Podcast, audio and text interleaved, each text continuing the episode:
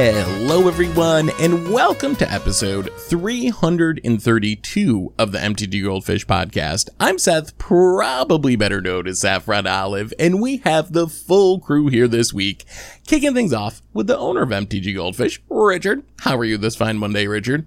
Hey Seth, I'm doing well. How are you doing? I am doing uh, well as well. It's an exciting time. Modern Horizons is out, and uh, I've been having fun with new cards. But before we get into all that, we have another co-host in Krim. How are you today, Krim? Uh, Counterspell is legal in Modern. That's so. So I'm doing great. So doing so great. Krim's life is good. That's that's all it takes. yes, yes, it, it is. It, Modern is everything I've wanted it to be in a long time. Counterspell, Jace the Mind Sculptor is unbanned. These these are just cards that are sweet. Uh, yeah, well, I mean, we've kind of hinted a little bit at Modern Horizons two, and that's going to be one of our topics for today. We're through spoiler season. The set is officially out on Magic Online. It is soon to be coming out in paper, so we're going to talk a little bit about actually playing with the set, what Modern looks like, our impressions of it. Also want to talk a bit about Historic. There was the Strixhaven Championship this weekend, uh, a big Pro Tour, I think-ish level tournament, but uh, some big Historic news coming out of there. And then we got an update today about Secret Lair and Universes Beyond that we wanted to talk about. Uh, and then Fishmail, of course. So that is our plan for the cast today. So let's jump into it and uh, start talking Modern Horizons two. So uh, Richard, Krim, have y'all been playing Modern since the new set came out? Like, what what is your just initial impression to Modern in Modern Horizons two now that we actually have these new cards to play with? Uh, well, I'll be, I, I didn't get to have all the cards I wanted from Modern Horizons two for the games I did play. However, I already own the Counterspells. That card is sweet. It's not broken. I, I think, I think that, uh, it, it's, it's actually just okay. But, but the thing here is, uh, it's just fun casting Counterspell. Uh, and it's fun being able now to mix and match all the artworks. I've been so excited to, like, get my paper Modern deck back, even though I have nowhere to play it. The thing here is, it's just cool to play Modern. It, I don't, everything seems pretty fun so far. I don't know if there's, like, a clear front and runner Hogaak just yet. But so far, the most impressive thing I, I think I've played against is a Grief. So, card's pretty decent. Uh, and Counterspell's pretty fun. Oh, and Vin- Vindicate seen... is is the truth. I, I love Vindicate, mostly just because I blew up a Tron land, and, and I was like, yo, that's cool. I, I haven't seen as many Counterspells as I expected, actually, and it might just be that I've been dodging the control matchups, but, uh, but I've been Are you surprised. winning your games? If you're uh, winning your games, probably. That's Can, Counterspells in the losers bracket already. Yeah, yeah, I'm, I'm in the losers bracket usually, so... oh. What What about you, Richard? I know you were on the quest for uh for some Modern Horizons two cards over the weekend, and uh, did you actually get them and get to check out the new format? Oh yeah, so I played a lot of Modern this week. I played maybe like eight or nine leagues. I, I grind. So I, I opened the wallet. Okay, as Mister Moneybags, I bought my Griefs. I bought my Voidwalkers. Okay, I I decided to not get the Ragavans because they're like a hundred dollars, but I got like Griefs at fifty and Voidwalkers at like twenty or something like that. So I was committed. I'm like, I spent all this money on Modern. Now I gotta get my money's worth by like grinding people who can't afford the new cards. So whatever we make of the new metagame, big asterisks, right? The cards are really hard to get. The cards are really expensive. I don't believe people are playing their optimal decks. I ran into like one Ragavan deck, which I expect way more, but the card is just so expensive that people can't afford it. And, you know, I, I, I griefed my opponent, and then he's like, oh my God, how'd you get that card? And I'm like, I just paid fifty dollars for it, and I paid for this match win. Thank you very much, Ephemerate. Right? Uh, pay to win. So, so it was pay literally to pay to win, the most Jund experience. But uh, the most popular cards I've seen was Asmo... Gora, Phantasm, whatever the... Asmore, Asmore, our friend Asmore. The Vengevine deck. I've seen so many Vengevine decks. I've seen uh, so many Crashing Footfall decks uh, using all of the evoke spells. They they just like evoke away, and then they, they just make some Crashing Footfalls uh, with a Cascade. Uh, or they uh, use the evoke spells in Living End, uh, that kind of variation. Burn, super popular. Urza Saga.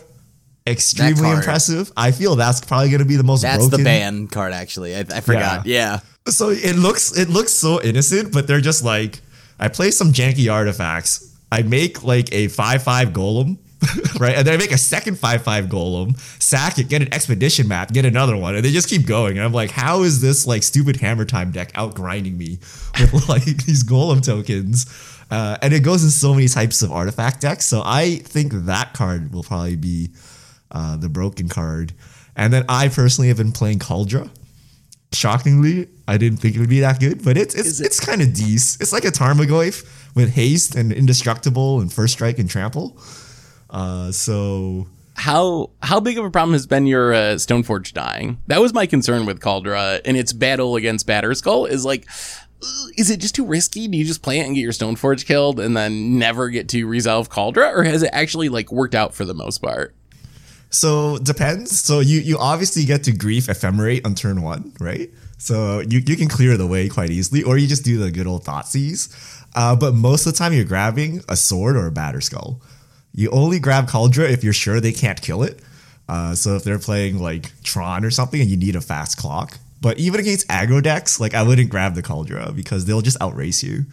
Uh, so Batterskull is usually the play uh, if you think they have removal. But Kaldra is good for the unfair matchups where you can just slam it when the window's open and then just end the game in like three turns.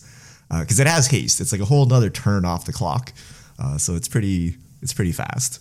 Yeah, I've been I've been jumping all over and trying different things. Some stuff uh, I just posted uh, first budget magic for the set with uh, with Squirrel Twin, the the new Scurry Oak Ivy Lane Denizen uh, Splinter Twin as combo. There's stuff coming up for against thoughts that I don't want to spoil. Uh, I've been playing Enchantress, I've been playing Shaman, so I've been just like going from deck to deck and trying a bunch of different interesting stuff. Uh, I have I have seen Grief be very impressive. That's the one card where I have mostly gotten blown out. Uh, by uh, a couple of times now with the Ephemerate synergies. I haven't ran into Urza Saga myself, but looking at the tournament results of the weekend, like our first look at what actual tournament deck looks like, Urza Saga is everywhere. Like the the Modern Challenge this weekend, it was actually won by Hardened Scales using Zabaz and Urza Saga, which that makes sense. Like it's got a ton of one-mana artifacts to tutor up. The shocking part for me was that this is showing up in like Blue-White Control. The best performing Blue-White Control deck is playing Urza Saga and toss like a couple of Mishra's Baubles and Expedition Maps in so it'd have something to tutor up with it. Uh, it's showing up like across archetypes, essentially. Primeval Titan decks are tutoring up. Hammer Time, you mentioned, is playing it. So that is the card that I think has made the biggest impact. I think that's a card that when it was first spoiled, it was really exciting, but it was also the super early spoiler. And then we got all these other like super flashy cards and maybe we forgot a little bit about just how busted Urza Saga looked when it first came out, but uh, it's definitely making its presence felt now. I think that has to be the the biggest winner so far, but this is still super early. I mean, we just got this at, as Richard said, supply is definitely an issue. Card prices are absurd. Uh, some of the best mythics are like eighty dollars, sixty dollars, and there's a lot of like ten dollars plus cards where that's just a lot to ask people, especially right now, because if you've been playing Magic Online for a while, you know that prices fluctuate a ton. So you always have this fear that you're going to be like, oh, you're going to invest eighty dollars in a single copy of like a mythic. And then a month from now, it's going to be like thirty dollars or five dollars. And you're just going to lose that entire. That's a lot of wins. You got to get a lot of wins in the meantime uh, if your card crashes that much in price. What do you think about the health of Modern as a whole? Like, is it in a good place right now, or is it still too early to tell? Is there a fear that we're going to have Hogaak two point oh in a broken format based on these cards, or do you think we're going to be good? I don't I don't think anything is going to break Modern just yet. But I guess this is a little early. I, I mean, Urza Saga is the closest thing to breaking Modern right now. Yeah, I don't know about broken. So Saga is the best card I've seen, but Voidwalker, I think, just eradicates entire archetypes. Uh, I've cast so many Eldrazi this weekend, Primeval Titans, Emrakuls, uh, Ulamogs, and like I do better than Tron, right? I cast them on turn three. You know, Tron has to at least get to turn four to cast an Ulamog, right? Uh, and I think that's wrong. Like, I, I don't know that you should just totally invalidate entire archetypes. No, uh, I, you- I, I think you should if it's Tron, though. It, it, it's like, I think they literally have like a twenty percent win rate against me or something. It's like some obscene matchup where like nothing can, like, you just get a Voidwalker and you Thoughtseize them. And if you didn't draw a Voidwalker, you probably drew the Grief, and then you just triple Thoughtseize them into oblivion anyways. So I don't, I don't know. It, it just feels wrong. Like, am I playing a fair deck if I'm playing Ulamogs on turn three off my opponent? I don't think so. So I mean, it's it your opponent's fault, right. though. They, yeah, for they, playing they, Tron. They could, yeah, they could not play the Ulamog, so uh, just just desserts, I think, uh, yeah. how the saying goes. But how are you doing that? Are you just, like, playing a bunch of Thoughtseizes? Like, is that the deck? Just, like, play Voidwalker you, and then Thoughtseize? You literally play Voidwalker. Do they have interaction for it? They probably don't because they're Tron. And then you just Thoughtseize them after, and they lose the game. Right? Or you turn one Thoughtseize, make sure you get the, you know, the spatial contortion out of their hand, and then you Voidwalker, and then you Grief them or whatever, right? Like, it's just so easy to destroy these decks that have like one haymaker in them uh, with Voidwalker. So I don't, I don't know. I, I feel it's wrong. Sa- same with the Grief blind, right? The Grief Ephemerate is like a turn two Blood Moon, except it works on everyone. If I have those two cards in my opening hand, you're probably dead.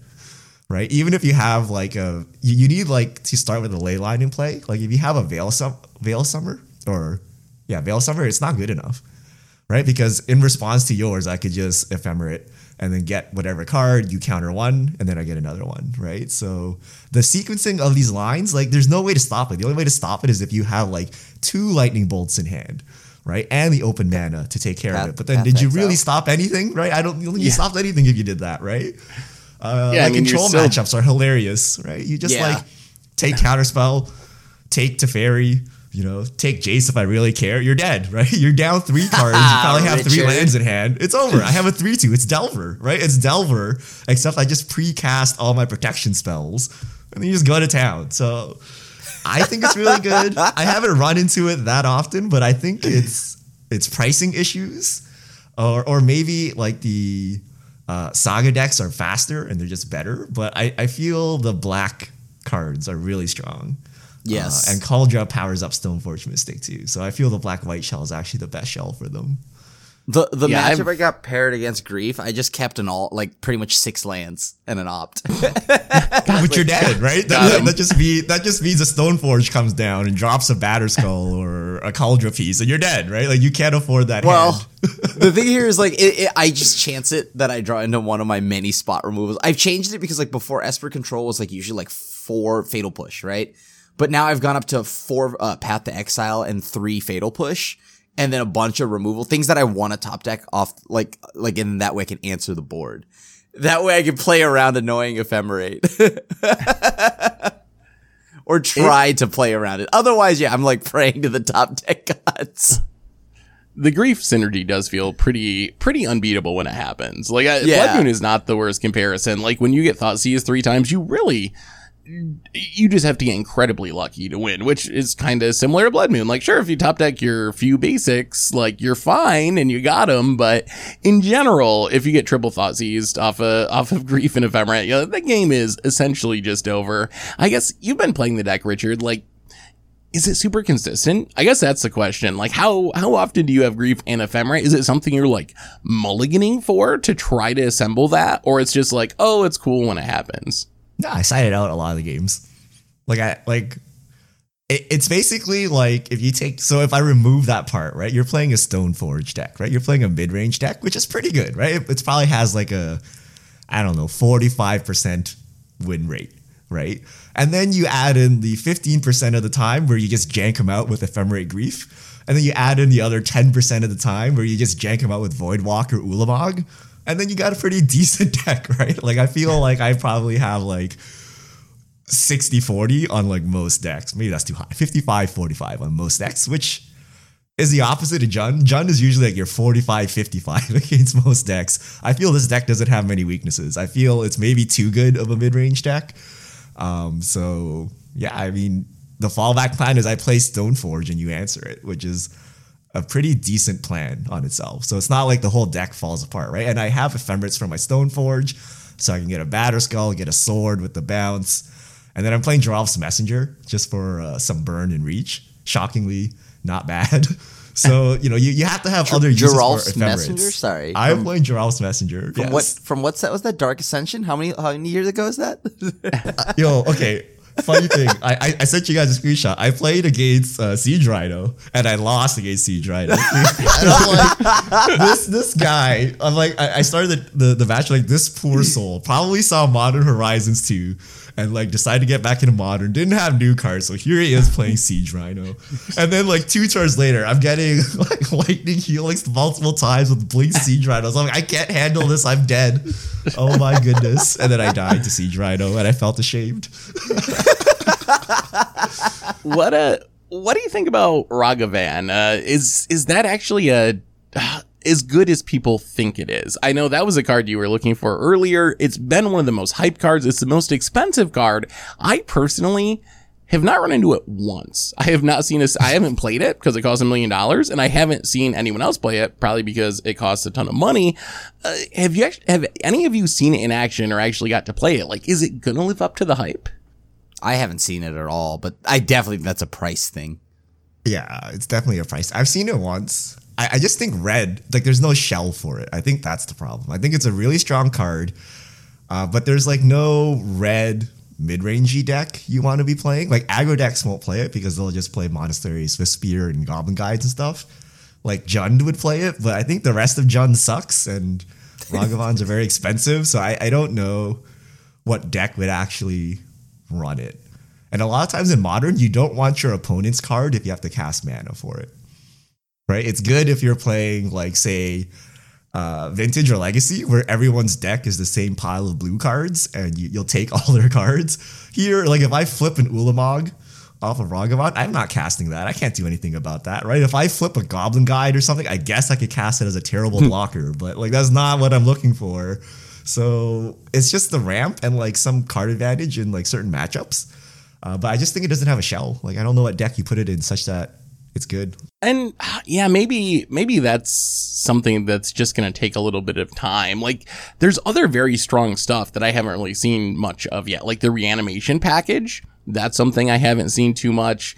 Uh, we were talking about red aggro decks and how those are going to shake out.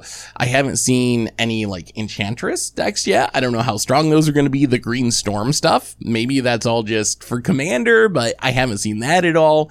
So I feel like we've seen a lot of the most obvious decks. There's some decks where it's like, hey, I can throw this Madness card in with my Hollow ones, and that's probably going to work out really well. Or like, oh, Kaldra, that's an equipment. I can get it with my Stoneforge. I might as well try that. But I feel like there's still a lot more to be explored with this set. And so far, we've mostly seen upgrades to existing decks rather than rather than some of the new decks that I think have potential. I don't know. Did you...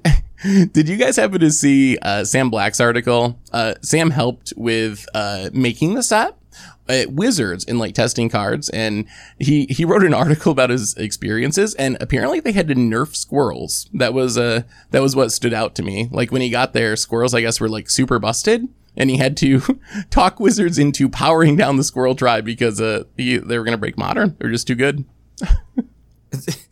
Sam Black denying us the broken squirrel deck in Modern? Why?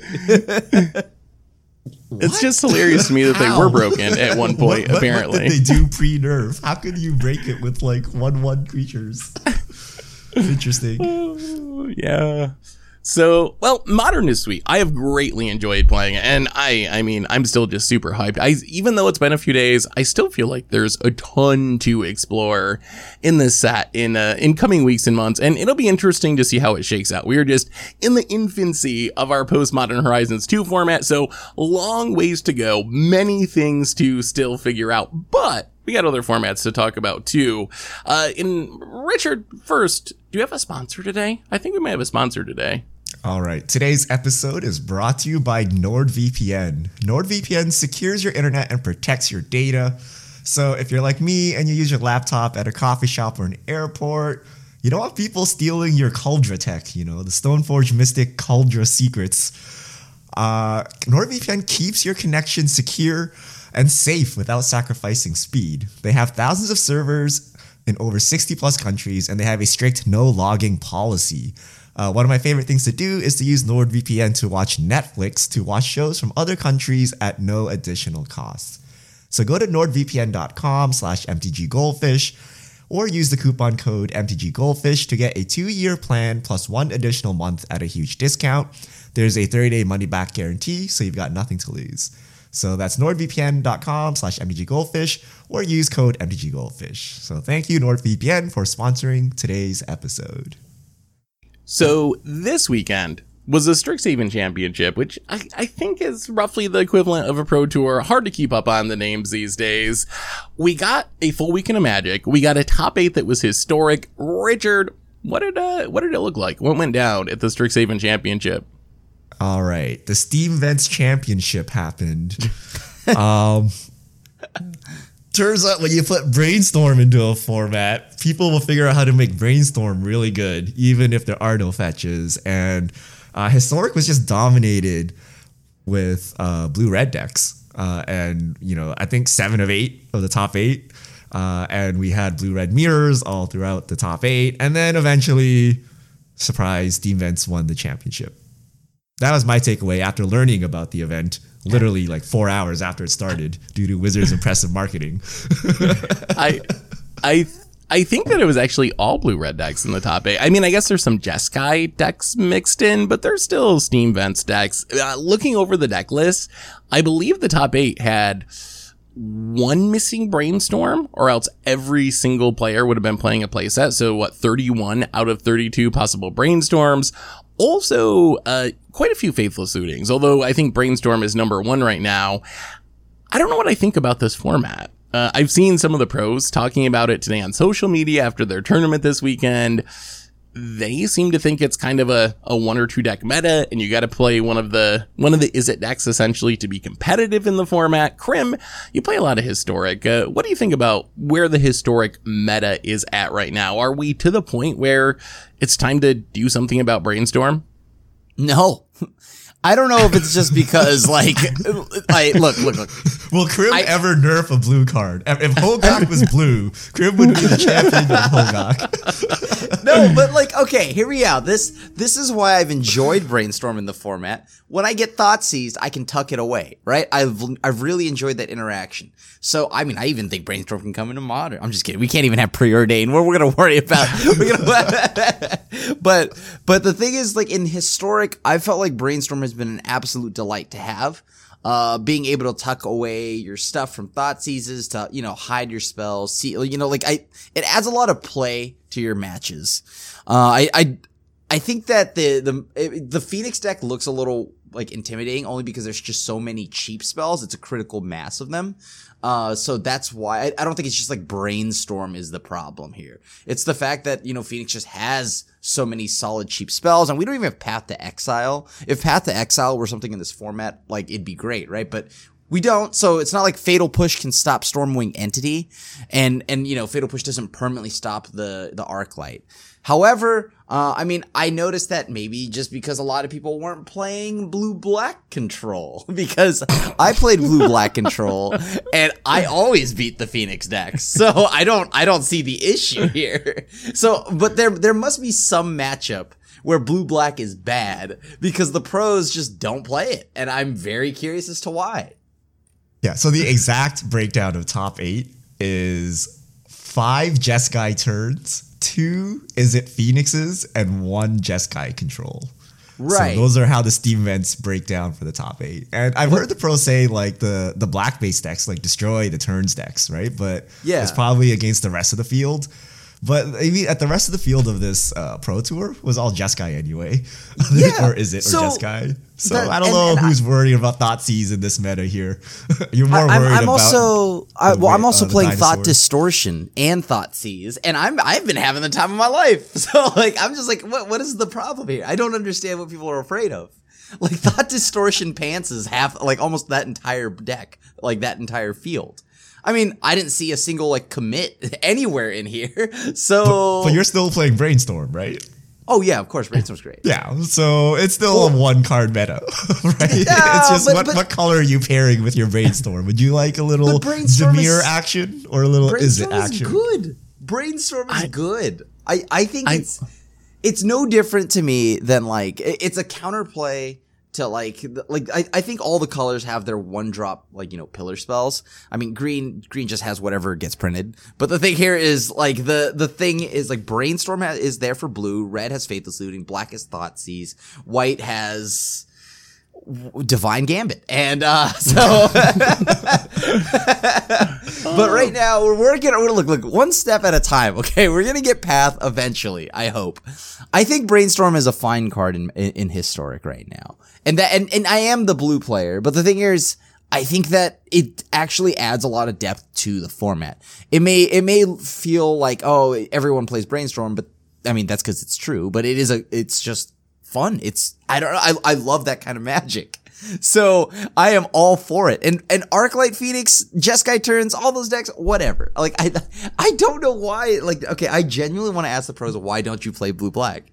Why aren't you playing blue black? Why? Why? Because like on I, every time I played against those decks with blue black, it's been one sided. I, I don't know if blue black control is a. is the answer that most Magic players are looking for. Like, oh, you can beat the Jeskai control decks if you're blue-black control. Yeah, um, I, I broke, I, I legitimately broke Arena trying to do um the Silmgar's Command and Mystic Sanctuary bounce. Uh, and so, I mean, granted, it, like, I, I, I think on stream, I, it was the slowest climbing of the ladder. I, it took me a full, like, I think forty minutes to win one game, pretty much. Not, not really forty minutes, but like, it, it, I just kept bouncing my, my Mystic Sanctuary back and forth and countering non-creature spells. It was great. I mean, if you actually look at uh, beyond the top eight of this tournament, I think that Brainstorm's got to go. Hopefully, hopefully sooner rather than later. Like, if you no. go to M T G Goldfish dot com, we have the whole we have the whole meta. You can see all the decks that are played. If you go to the top one hundred performing decks, these are decks that went down. Well, let's start with like the top. These are decks that went six and one or better. There's one Selesnya Company. There's one five color Niv deck. Everything else is the Jeskai is at piles. And even if you go to the top one hundred decks at this tournament and go through the whole list, there's, I guess, a Temur Marvel in there. There's one Jund food deck, another Niv Mizzet deck, but really, essentially every single one of the top performing decks is one of these decks. I guess there's a Grixis control that's almost blue black control that snuck in at five and two, but the metagame was essentially just all one card in all one deck. I don't know. That doesn't sound all that appealing for me. Like, I think Brainstorm is a really fun card to resolve, but it's also a broken card. It gets it gets by in Legacy because it's been grandfathered in, even though Legacy players know that it probably shouldn't be part of the format, but it's never gonna it's never gonna go because it's just synonymous with Legacy. Historic doesn't have that luxury at this point. It's only been in the format for like a couple months. I mean, I guess I'm going to be playing Modern, so if you want to want to muck around for a while with Brainstorms, but hopefully by the time I'm interested in moving away from Modern and playing Historic again, I will be hoping for it to be banned, because Jeskai Turns versus Phoenix versus Jeskai Control, ugh, that does that does not sound like the kind of meta I would uh, enjoy all that much.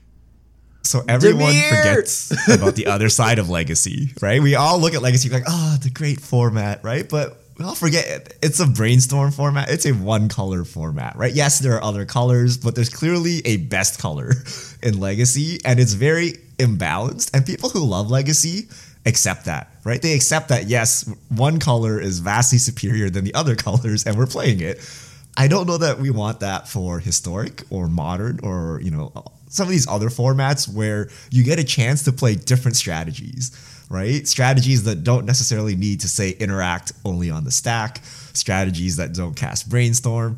Uh, so I don't know how I feel about this for Historic. I, I think you want more variety, uh, but you know, you could change it into Legacy where every deck starts blue based and still have like a pretty good metagame, right? It's just, you know, the blue black deck versus the blue red deck versus the blue white deck, but you know, it's all blue still. I, so I don't I, know. I feel like if that's the direction you go, then you got to greatly improve the mana. Because one of the things that makes it, I think, still be fun in Legacy is because you have original dual lands and because you have fetch lands, there's still a lot of diversity even among Brainstorm decks. Like, there's there's a lot of difference between some sort of, like, Bant mid-range Knight of the Reliquary style deck and, like, Is It Delver or Miracles, but they're all still blue-based Brainstorm decks that are playing, you know, Force of Will, playing the Brainstorms, kind of the blue package in the format. I feel like it's going to be harder for there to be diversity among Brainstorm decks in a format like Historic, where you're just very restricted by your mana. You can't be, oh, I'll just be, you know, four colors and it's all going to work out, and I can still just splash my Brainstorms, because we just don't have that good of mana. So I don't know. I, I don't know if Historic could actually function the way that Legacy does and still be fun. I think you'd end up with this, like, default of, like, blue-black control versus blue-white control versus Jeskai control or whatever, and and just have all the control decks, like, battle it out with, you know, a different splash color for their finishers or a little bit different removal, but the same, like, core core of the deck, which I don't know. That doesn't seem all that interesting to me. What What about the other cards? Uh, do, do we care about, like, Time Warp? Do we care about Memory Lapse, maybe? Uh, any of these other cards, or are we just strictly talking Brainstorm? I, I think eventually people are going to work their way to that. I uh, right now, the, pro- the the problem of the week is currently Brainstorm. I don't think it is, but, like, yeah, like, uh, eventually they'll find, uh, everyone will work their way towards a new card that will just be powerful. And, I mean, I think Memory Lapse is really good, but I don't even play four of them. I play like three or two or something like that, unless I have a deck that can back it up with a clock. So, I do you th- it, so if this goes, does Faithless Looting go next? I mean, I would I would have Brainstorm number number one right now as far as potential changes to Historic. I would probably have Faithless Looting second behind it. I think part of the reason maybe why we haven't seen more Faithless Lootings is because Brainstorm is Faithless Looting plus for a lot of decks. And I think if you did end up banning Brainstorm, then you would probably see a lot more decks go ahead and play the Faithless Looting. Like, uh, yeah, it kind of surprises me looking at, like, Sam Party's Jeskai Turns deck, which is trying to Mystic's Mastery Time Warps. It's not even playing Faithless Looting. It's playing Brainstorms and Expressive Iterations. Faithless Looting seems like an auto include in that deck to me. Like, that seems so obvious. Like, oh, I discard my Time Warp and I reanimate it with Mystic's Mastery. So I feel like if you ban Brainstorm, there would be a lot of just direct replacements where, oh, now my Brainstorm is Faithless Looting and it's it's good enough to keep my deck running. And, and then I would say that stuff like Time Warp, uh, Mystic's Mastery is another one that I think has had a a really huge impact on the format. Like, that might just be too good for the format. Being able to cast a, we've seen ultimatums, we've seen dragon storms, we've seen extra turn spells pretty consistently on, like, turn three-ish if you build your deck around it. That's pretty frightening. Time Warp, I guess, could be on the list. I don't know. Memory Lapse for me is pretty far down my list, but I'd be starting with Brainstorm, followed by Faithless Looting, followed by Mystic's Mastery, I think, for my Historic watch list at this point. I haven't thought Time Warp was a problem, like, at all. I mean, you do also even, always have Counterspell, Krim. that I mean, that may be true, but, like, you know, like, that that isn't enough to just beat a Time Warp, right? I I think maybe people are, like, also, like, it is possible that people are just countering the wrong spells when it comes to, like, the Time Warp decks. The Time Warp always resolves. It's the you're, you're assuming you're you're assuming there's a Counterspell to be played against any of these cards, Krim. What if you're not playing a Counterspell? Right, uh, and the thing here is, so if I answer the Velomachus, right, like, that, that's that's what I mean. Like, I, I'm not countering the the extra turn spell. I, my extra turns opponents always take, like, one hundred turns. I just kill their Velomachus, and then and then I just don't care about whatever else they do. I think the, the question's got to be, though, like, can non-counter spell decks compete? Like, yeah, I'm yeah, sure you can beat you those decks, but if, need, like... You don't need a counter spell to kill Velomachus. I'm talking about, like, kill Velomachus, like, the good old gotcha, heartless act. Like, like, like, like you know what I mean? Like, interaction. That yeah. That is... But, like, what do you, like, they just counter your kill spell, you Thoughtseize them, they Brainstorm their stuff away. Like, there's a, I think there's a little imbalance. I think if you want to fight this deck, you need to play blue cards. I, I feel non-blue decks just have to, like, play solitaire and go off and try to win first, but I don't well, think you can interact with this. It's, like, really difficult to interact look, with look this. Look at the non-blue decks in the format, though. The non-blue decks have, I guess, very weird interaction. So like the Selesnya deck is a popular deck, right?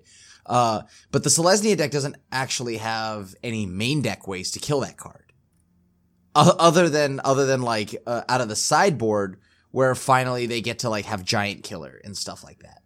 But uh, like, I think that if decks tune themselves a little bit more to answer Velomachus, like the opponent can take as many turns as they want, right?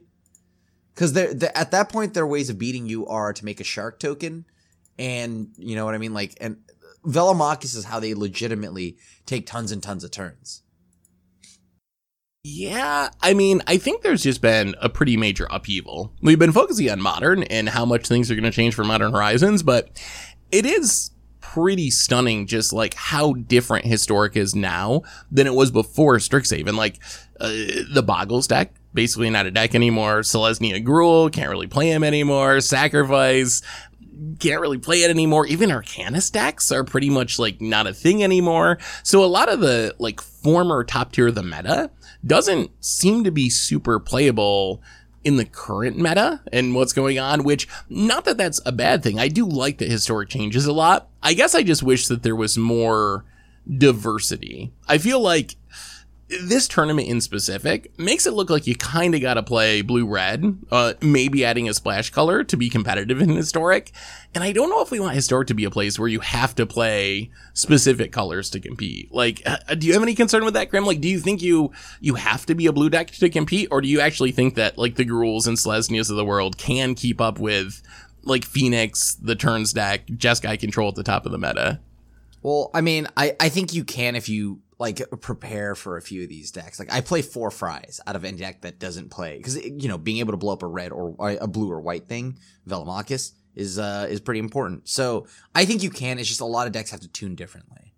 Uh and and like cause I, I I won with like Naya tokens, right? Like Naya tokens in the format. And I mean, it is important to say that this is this was a Pro Tour meta, not necessarily the right. same as what you will play at Platinum on the Ladder or whatever, right. you know, whatever you're playing. So your experience might be a little bit different. Um, right.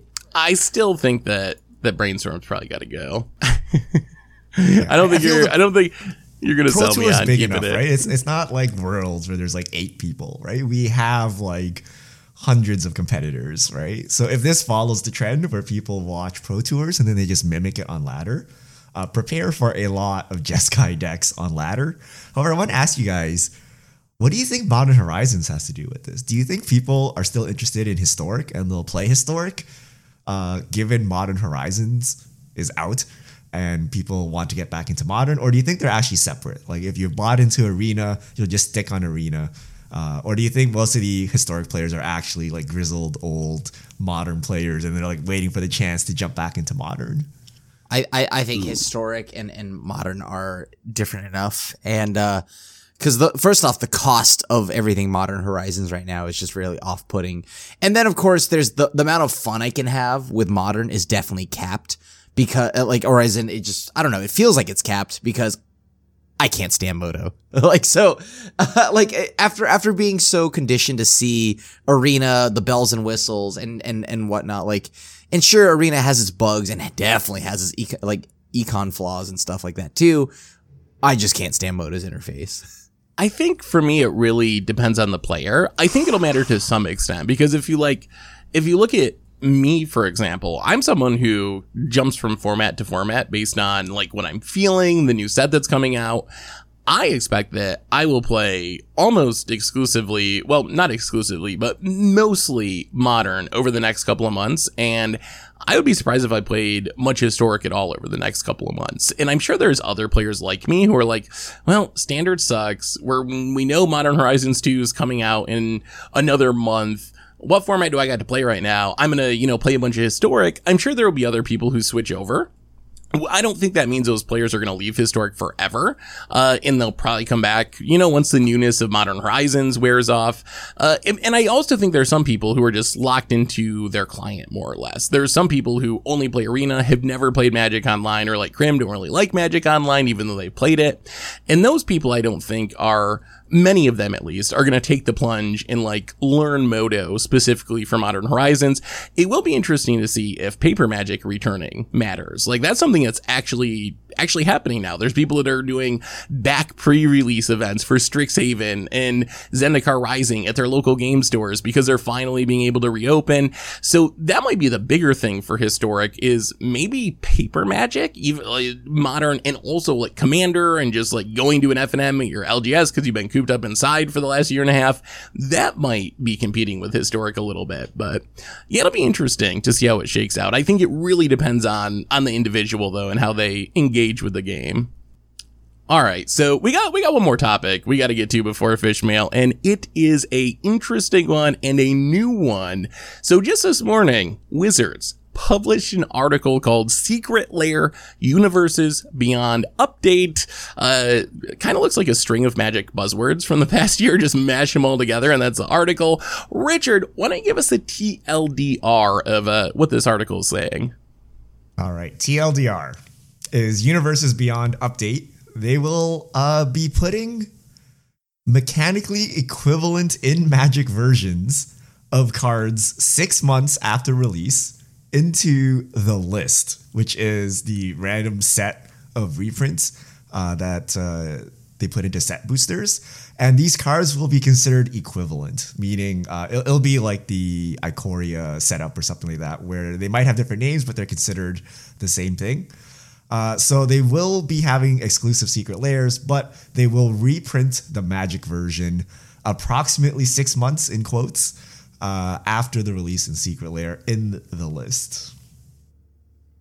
Wait. So what? So basically, so basically, so basically, I think my version of this is they're my going T L D R to make. Did not work. Go Seth. They, all right, I'll give the T L D R of Richard's T L D R. the the second T L D R is they're going to make more Walking Dead style secret layers with unique cards that do not have a Magic version, but within six months of printing those secret layers, they're going to print Magic versions, kind of like the Godzilla skin type thing, Magic versions of those cards, and they're going to be printed on the list in set boosters, and those cards will be the same. So you can't play four of your Walking Dead card and then four of the Magic version reprint, or kind of like Godzilla is probably the best example. You can't play four of your actual Godzilla card and then four of the Magic name version of the Godzilla card. You can only play four total copies.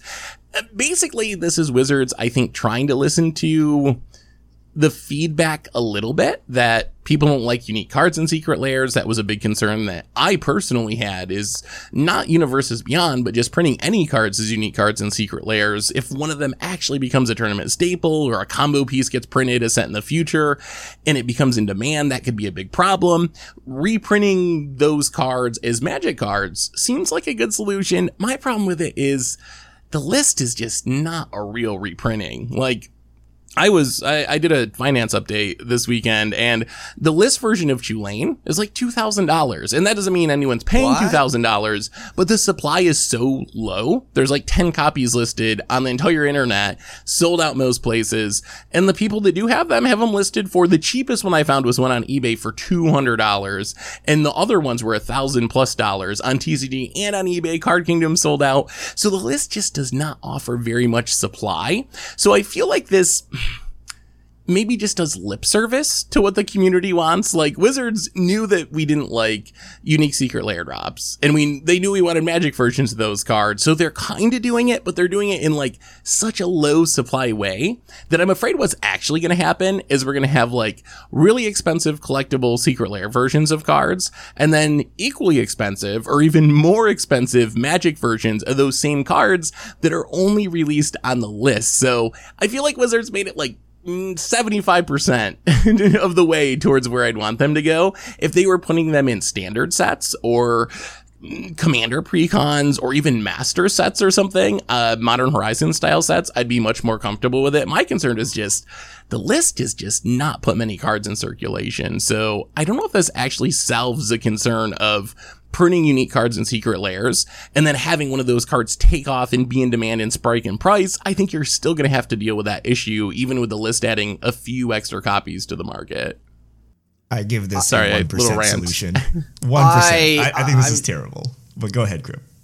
Okay, well, hold on. I like the, the announcement itself is like, I'm happy that they're gonna reprint all this stuff.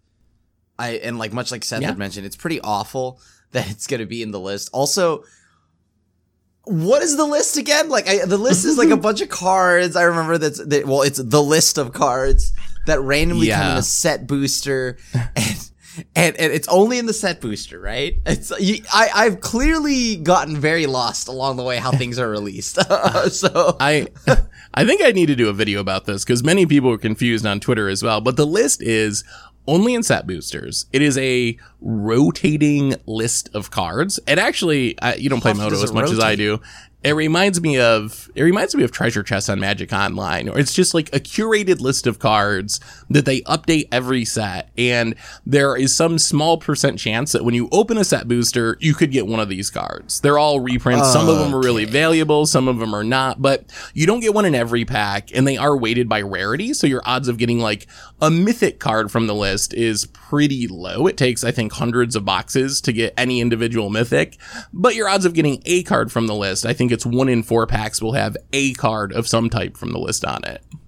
Oh, yeah. That, yeah okay, that would ex- that's right. I remember I got a pack of like Kaldheim or something, and I found a random, I don't know, Alara Mirrodin card or something. Yeah, yeah. I, was like, I was like, what? Why? Yeah, that's, that was this the, is the worst thing ever, because people open, they're like, was there an error in my package? Why do I have a random Odyssey card in my Kaldheim pack?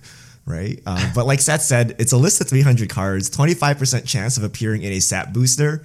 And from doing E V calculations, like they add no value to the packs. And there are some very expensive cards, which means the probability of opening these cards is very low, which means the supply for this uh, is very low. And like Seth said, it's treasure chests for Moto. And we all know that cards that are released through treasure chests exclusively are super expensive. Um, but the reason I, I dislike this is this solution is made for enfranchised players, right? It's made for people like you and me. It's not made for casuals, because casuals don't care about this and they'll just buy the secret lair. Six months is like forever, right? Six months does not count. Like, imagine what the metagame will go through in six months, right? If, are you really going to wait six months to build your commander deck? Are you going to play a suboptimal legacy deck for six months? Like, no, right? It, it just doesn't count. You're just going to buy the secret lair anyway, and you're going to play with Gandalf or whatever, even if you don't like Gandalf. So I, I don't know what to play with this. I feel Wizards should have just held their line and just said, yeah, we're going to make exclusive cards, right? And and that's it. What I'm hoping doesn't happen is they're like, look, these cards are accessible to everyone now because they're in the list six months after. Let's go nuts with mechanically unique cards. I really hope it doesn't open the door for that. I'm really scared of that, because to me, the six month later in the list thing like is B S. Like, you're better off just buying the Secret Lair version if you think you, you want it, because it will probably be cheaper and you'll get it six months ahead of time and you get to play with it instead of waiting forever. And then there's like no supply in the market and you paying a handful, a fistful of money anyway.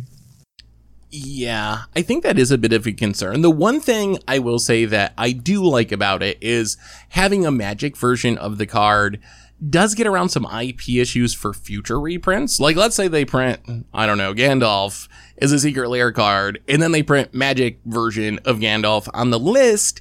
In the future, they could print the Magic version of Gandalf in a standard set or something, because I've heard there's some like weird I P issues. Like, I, I learned over the weekend, apparently, that like Magic artists can't sell their original art of Godzilla cards because of I P issues. Like, they, you always see the auctions for like original Magic art, but when it comes to other companies' I Ps, then there's actually like a lot of issues there. So I don't know if Wizards has the, the rights to be able to reprint like the Walking Dead cards. I don't know if they could put those in Modern Horizons too if they wanted to. So that is one small benefit, but still, I have a lot of concerns about how this is all going to end up, from what Richard said about Wizards just going ham and printing like a ridiculous amount of exclusive cards because they think it's safe now, to like just supply issues of the list because it's so hard to find the rarer cards on the list. Wizards did say they're going to be show up more frequently than they normally would on the list, but we just, we don't know what that means. Like, if you're getting one every pack or something, sure, maybe that's fine, but my guess is it's somewhat more frequent than non universes beyond cards, uh, but still not enough to really matter when you consider how scarce the list cards are. Yeah, and and we know, like, this this will be a problem. Like, I don't know why people think it's going to be okay, given what Wizards says. Like, you don't make cards that people don't want. right? Like there, there there's no value in like, oh, we'll make buy a box promos, but we won't make them too good. We'll make sure they suck so no one wants them, thus defeating the purpose of the buy a box promo, right? No, you make them good so that everyone wants them, and then they skyrocket in price, right? Like these Universes Beyond cards will be good. You cannot make like a Spider-Man card and have it suck, right? Like the the the I P owners won't like it. You know, it'll damage all this stuff, so it will be a good card, right? Hopefully, it's a good card for only Commander, question mark. But even then, like if you're a Commander player, you want this card. You're going to go get it, right? Uh, Legacy players, if it's a good card and they don't want it, like they have to buy it anyway. So I, I don't like this argument of like, oh, you know, we'll keep the mechanically unique cards not too good. Like, why would they actively make bad cards? They wouldn't, right? They would make good, desirable cards, right? And then you will need them. And end of story, right? So I, I, I think this is a problem. I think it gets even worse with Universes Beyond too, because you can't you can't take someone's classic I P like Lord of the Rings or whatever and just make crappy versions of their cards. No one's no one's gonna be playable. That's all he does. Yeah. Like there's no, you just you just can't do that. People would not be happy with that. So that is that is a a big concern, I think, for Universes Beyond in specific. And we've already seen Wizards uh, like on top of that, Wizards doesn't necessarily have the ability to control power levels as much as they want to. We saw like Nexus of Fate or even Kenrith were cards that came out after Wizards directly said like the idea buy a box promos, those are not going to be playable, and then like two sets later we're getting like the best card in Standard as a buy a box promo. Whether Wizards did that like intentionally and or they just, I think maybe they didn't realize that Nexus was going to be as good as it actually was. But even if they do intend to not make the cards too broken, that doesn't mean you're not going to get a Skullclamp or a Nexus or Fate or something that ends up being really playable, even if that is Wizards' goal. So definitely a, a risky system, I think, of printing cards. And for me, again, this is one hundred percent not about Universes Beyond. It's just about how they're printing cards. Like, my feelings would be exactly the same if they were like, hey, we're going to print new, you know, our Return to Kamigawa Secret Lair drop with exclusive cards that are going to be legal in Legacy and Commander, uh, and we're going to only release it through a Secret Lair drop. I would have, uh, you know, many of the same exact concerns of just like not being enough supply out there and just like the risks of card prices getting really out of whack. Anyway, any other thoughts on uh, on Universes Beyond Secret Lairs, or should we hit up a couple fish mail on the way out the door today? Let's fish mail it up. If you have questions, send them to at M T G Goldfish with the hashtag M T G Fish Mail, and we'll get to your questions on air. At the Big Large, with the recent opening of the Marvel campus at Disney California Adventure, what kind of rides slash attractions slash food would you like to see at an M T G themed area of a theme park? Oko's the food court. That's all I know. Oko's the food court. That's si- simple as that. what, what would what would be a good what would be a good ride for a M T G? For an M T G-themed food oh. uh, theme park. Oh my gosh. You want to know a true scary ride that they can put at, at, at uh, an M T G theme park? They call it twenty nineteen Forward Magic. And what we're gonna, it's gonna be the scariest ride of all time because it's gonna have so many ups and downs and swirls and twirls and random surprises. It would be great. they, they could have like a like a little kid's merry-go-round that has actual like vehicles. Like sm- you can ride on a smuggler's bumper copter cars? Or a Heart of Kieran. Yeah, bumper yeah. cars with vehicles. Yeah. yeah. See, so we'll have we'll have the twenty nineteen Magic ride. We'll have uh, the vehicles bumper cars ride. And then, and then we have the food court called like Oko's or something like that, right? And it'll be written in like the old old school like like diner font. You know what I mean? So like yeah, yeah, ginger brutes. You can get your uh, your ginger brute cookies. Yeah. Oh, ginger would be good. Ah. I, I want to see the Jurassic World type ride. It's like the Jund ride. You just go to a little, a little raft, you float down your little river, and there's like a Tarmogoyf, like a, an animatronic Tarmogoyf there, getting destroyed by Death Shadow or something, right? and then, and then the, the, the thing just abruptly ends as like Ulamog smashes your car. I think that's it. Um, U- Ulamog would... That'd, that'd be a fun thing. That'd be the fun. Eldrazi would just be like the... Definitely the, like, you know, the T-Rex ride and all that stuff. Yeah. Asking Flower two eight, do you think they should do something about life gain decks in Historic, especially best of one? I play against it at least every other match, and it's uh, at least a very frustrating gameplay, and it's very hard to beat with creature-based decks. Ooh, uh, that uh, does not sound super fun. I don't play that much best of one. I, my initial reaction is going to be, oh, just play some sideboard hate cards, but maybe maybe that doesn't actually work in best of one. Krim, you play it more than I do. Uh, how how would you fight the life gain decks in Historic and best of one? Believe it or not, I also play creature decks in best of one, and the way I, I think the the main thing here is you just got to be prepared for the Soul Warden. Uh, Soul Warden and the Valkyrie are the biggest ones, uh, and and outside of that, have a. A good old, like, Ferocidon, or now with Atarka's Command, can p- uh, potentially set you up for a winning turn. So only apply enough. Like, I guess you need red. Because Roiling Vortex, all that stuff, it, it, it's all in red. So if you can get access to red, then that's how you would do it creature-base-wise. Other than that, I mean, I don't know what other creature decks there are that aren't, like, playing those cards themselves. So, like, Selesnya, like, you know, mid-range or Coco, all of that. And then if you're playing like uh, like Merfolk, you'll probably have like counterspells and stuff like that too. All right. Last question. eleven Vicious, with all the different Modern Horizons two products coming out, what do you think this will do to the price of singles? Will the card prices drop like standard, or will the price tag per box too high? Or is the price box price tag per box too high to make a difference? I, I still think the, the price tag per box, like maybe maybe right now when the hype is at its highest and everyone's like buying in and whatnot, and like, yeah, sure, cards are absurdly priced, but I feel like at some point those boxes are just going to be too much. I think as far as singles, I know, Richard, you've been uh, like working on some set E V stuff over the weekend for the site, and the E V right now is absurdly high, which uh, means prices got to come down a lot. So my guess is that the prices of singles is going to drop a huge, huge amount over the next few weeks. Like, I think a lot of cards are going to be worth half of what they are now. So uh, sure, some of the chase cards are still going to maintain value, but current prices are way, way, way higher than the E V would suggest they can min- uh, maintain. So my advice would be, if you're thinking about getting singles, uh, wait a couple weeks. Wait, I, the set doesn't actually release officially until the eighteenth, so we're still technically in this weird long pre-sale period. So I'd be looking uh, at least after the eighteenth, maybe the end of the month, the beginning of July is when I would hopefully uh, be expecting to see prices drop a bit, and that would probably be the time when I would be looking to start picking up the singles that I need. So just be a little bit patient. Prices have got to come down a lot from where they're at currently.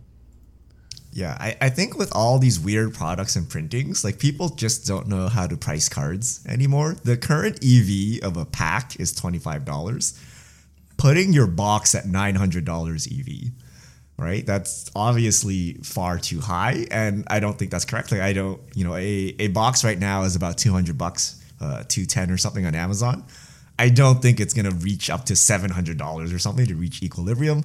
Uh, that means single prices will crash all the way down such that the box E V is closer to two ten. So that means singles have a lot uh, of room to go down. Like, not every card can be super expensive, right? You can't have all the fetches and Ragavan and all the evoke spells and Urza Saga. You can't have all these things be expensive, even though they're really good, right? Some of them have to come down in price. So I think we got to wait a bit more. Uh, I think one thing I need to do is check the E V of like previous sets and how long it takes for the price to decay back down to like some acceptable range. Uh, and that would be the time to to buy singles uh, for, for the new cards. For things like fetches and things, it's probably going to remain pretty stable. Yeah, fetches are still going to be fine. I mean, uh, Strixhaven had a pretty positive E V, not as uh, much surplus value as Modern Horizons two, but it was still, I think, collector's boosters in specific were like six hundred dollars, six hundred fifty dollars around this time, like right before the set released. Uh, now, collector booster E V is down to like three hundred eight dollars when you can buy them for around two hundred fifty dollars, which is about right. So that's the normal, normal progression. And by those numbers, that would mean prices got to drop a ton for Modern Horizons too. All right. That's all the fish meal we have for this week. So thank you to everyone who sent in questions. If you have questions, send them to at M T G Goldfish with the hashtag M T G Fish Mail, and we'll get to your questions on air. And I believe that brings us to the end of episode three thirty-two of the M T G Goldfish podcast. So Richard, Krim, thanks for hanging out. Thanks to everyone for listening. And we will be back next week to talk about whatever goes down in the world of Magic. So until then, everyone, have an amazing week. And this is the crew signing out.